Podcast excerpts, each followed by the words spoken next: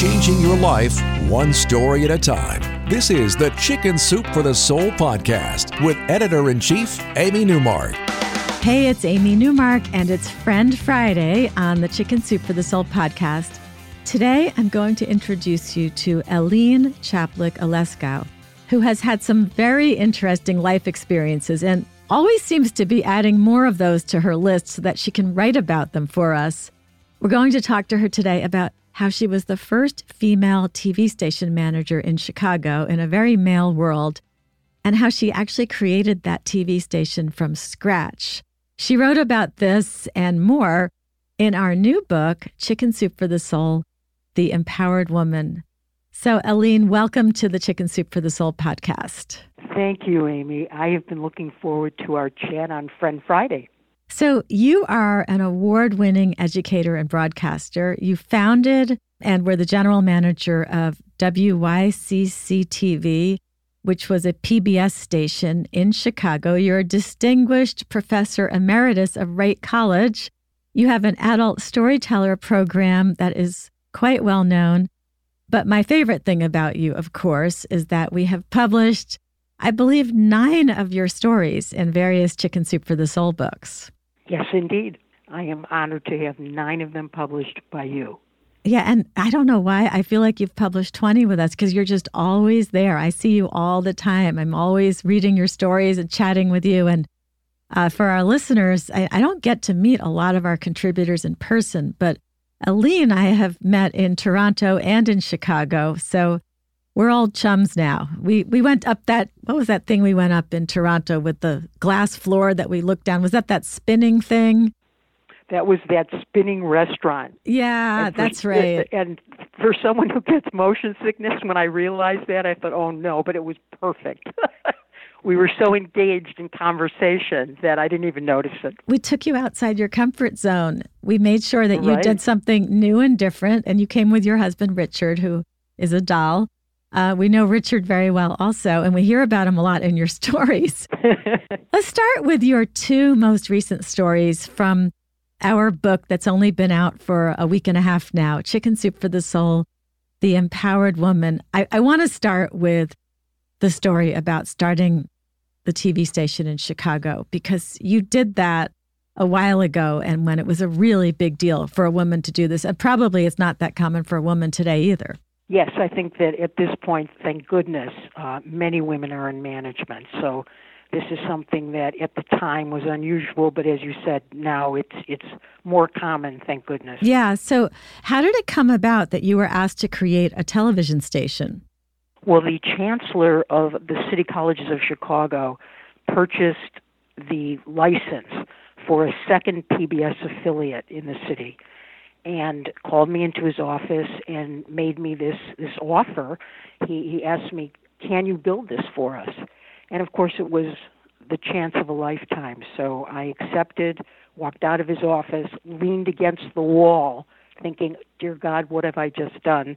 And it was a very, very exciting and memorable experience for me. A really, really amazing time to put a station on the air, especially in a city like this, in Chicago, being a second PBS affiliate, it was one that the, the people of Chicago were waiting to have options for. I love the fact that you had no idea how you were going to do it. And you employed this wonderful strategy that I always tell women, which is fake it till you make it and just say, Yes, I can do it. Even if you're thinking, Oh my God, what have I just done? Right? Because somehow you're going to figure it out. And I know you're the eldest of four daughters. And so in your family, women were the big achievers and you were the oldest, and there was nothing that was going to stop you. That's exactly right. You had to be very creative to get this going. You, you talked in your story about how you had a bit of an equipment problem right when you were launching.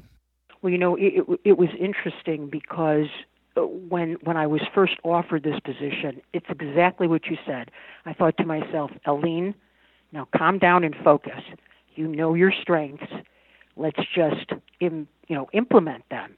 And that is what I did. I called people in the industry whom I knew, asked questions I had, and before I knew it, I knew how to do this, and I did it. The entire issue here was was one of a staff that I had to hire, and they were young and inexperienced because experienced broadcasters would not take this for a station that had not yet been built. They didn't want to take the chance. So it was a young staff, and it was really, you know, it's interesting, Amy, and I know you can say this happy anniversary on your 10th anniversary of Chicken Soup for the Soul. Thank you. But the beginning days were the best days in my mind, the hardest days, the longest days building this up were the ones I remember with, with most fondness. Yeah, and that's, you know what? I think that people remember fondly those days when they were most stressed, when they were doing something new because they were stepping outside their comfort zone. They were trying mm-hmm. something they were mm-hmm. afraid of. And those are the memories we treasure, those memories of the times when we did push ourselves. And I try to remind myself that all the time that we're happiest actually when we do the things we're afraid of and when we step outside our comfort zones, which is exactly why that early stage, which was the scariest part, is the part you remember the most fondly. I think that is absolutely true. It was so fulfilling. It was such an achievement with that fear to to overcome it. And I believe very much that empowered women and empowered men must work together in crafting the best they can in any industry.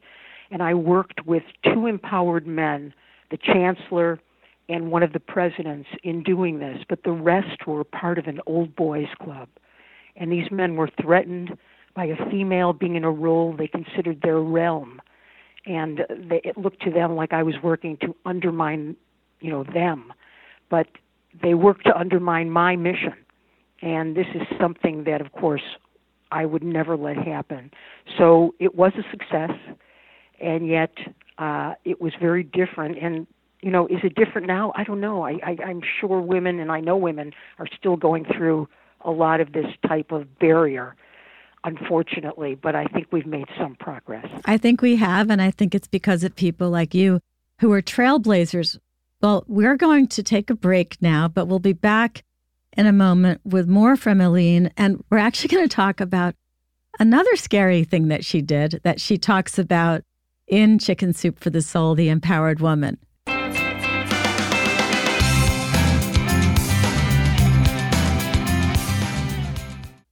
Okay, we're back with Elynne Chaplik Aleskow, my friend and a prolific Chicken Soup for the Soul writer.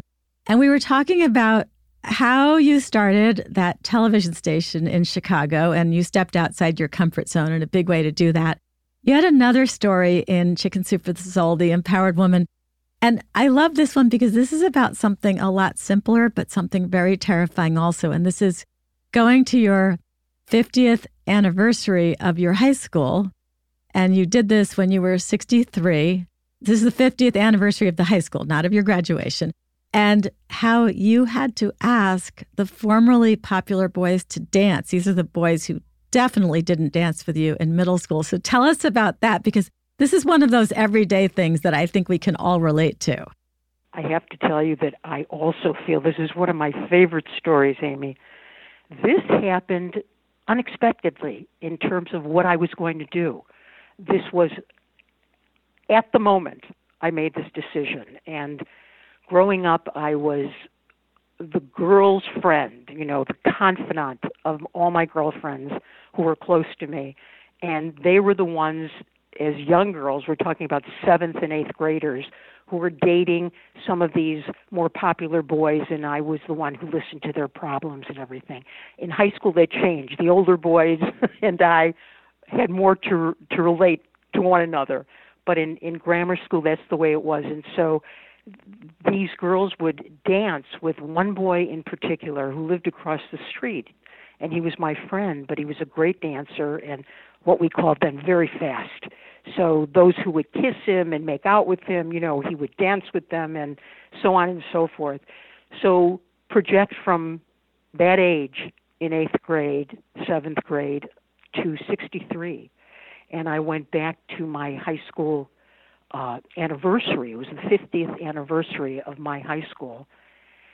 And suddenly, all those boys were there, and I was speaking to them. I didn't even recognize some of them. but the music started, the music from our era, and I got on the dance floor and I turned, and this neighbor from across the street who was the best dancer of all, I just extended my hand, and he was almost across the room, and he saw me and came to the stage, and we just started jitterbugging. And then I did that to another and another and another, and they were really meeting me for the first time on that dance floor and it was glorious. You were the belle of the ball. And at age 12, you never would have imagined that 50 years later, you'd be dancing with all the popular boys. Never. That's the beauty of life, isn't it? The way we grow and the way we learn, and then how we implement what we know. And as I say, it was a last minute decision. It was true empowerment. I turned around and just extended my hand. I love the way you share all these stories with our readers, all of these terrific stories. I'm looking at the list of all of them now. How does it make you feel to write these stories, some of which are very personal for Chicken Soup for the Soul? And, and I guess you're really sharing your best wisdom and advice with hundreds of thousands of readers out there. This is that Chicken Soup for the Soul exists is, is such a blessing in my life and in your contributing authors' lives because we are writers who whose genre is memoir, and so this type of capacity to express our experiences and our thoughts is just something that almost I, I just can't say thank you enough. I am very, very particular about the books that are home to my stories, and I am proud of your books. I am proud of Chicken Soup's books. And the way they're regarded, I mean, I hear and I see the way people receive this on Facebook. Hundreds like, like, like when I tell them it's another Chicken Soup book. People are excited. And it means everything. It started for me with expressing the legacies of my family members whom I've lost through accidents and I wanted to give their legacies to the world. And from there, I went on to my own life and my own experiences, and I, I hope some of it inspires and makes people know that they are not alone. Exactly the mission of Chicken Soup mirrors my mission as a writer. I find that I myself am way better at sharing now because of the fine example that is set by people like you. And I write these very personal stories now and share them with hundreds of thousands of people who I don't know. And I'm getting more accustomed to doing that. It is interesting, though. You feel good and you learn about yourself when you have to take these very personal stories and put them in writing and craft them and explain them as best as you can to other people. Indeed, indeed. And see their reaction and get their notes back and feedback from them. It's it's a real connection of humanity. Yeah, it is. There's something really wonderful about sharing advice and wisdom through storytelling. I mean, it is the way mankind originally shared all of this, right? It's it's the Exactly. Yeah, it's the most long-lasting form of history and wisdom and advice that we have. It's storytelling and maybe it started around the campfire and and sometimes I look at our books as just like a little portable campfire that you can carry around and get 101 people, you know. What a beautiful image. That's right. right. And, and that's true. And people are the selflessly oral... sharing with you. Yes, the oral history tradition goes back to the beginning. And as children, what did we love? We love hearing stories, and adults do too. And now we're doing it in a way where it can inspire them and give them something to use in this very difficult time that we're living in. You know, very challenging, and they have something concrete to hold on to. And I still say people feel they're not alone. We hear that a lot from people that, especially now, they're finding chicken soup for the soul really helps them get through their days. Yeah. So, Elynne, thank you so much for joining us today. Where can people go on the internet to learn more about you? Well, I, I do have a blog that's lookaroundme.blogspot.com, but I'm really using Facebook more now as my my site with, with public postings about the books I'm in and you know thoughts and comments. So I would tell them it's it's posted publicly, so they can be free to go to Facebook and just look up Elynne Chaplik Aleskow, and I'm right there. I also just quickly, if I may, I want to say thank you, because as I said, I am truly honored to be part of this family and mission, Amy. Well, thank you. And thank you for coming on the podcast today. Thanks, everybody, for listening to the Chicken Soup for the Soul podcast. You can go to our website, chickensoup.com, to learn more about the book that Elynne's newest stories appear in, and that is Chicken Soup for the Soul, The Empowered Woman. Come back Monday for some female empowerment of a different kind. We're going to talk about how two women got themselves into their bathing suits so they would stop missing out on all the fun with their friends and families.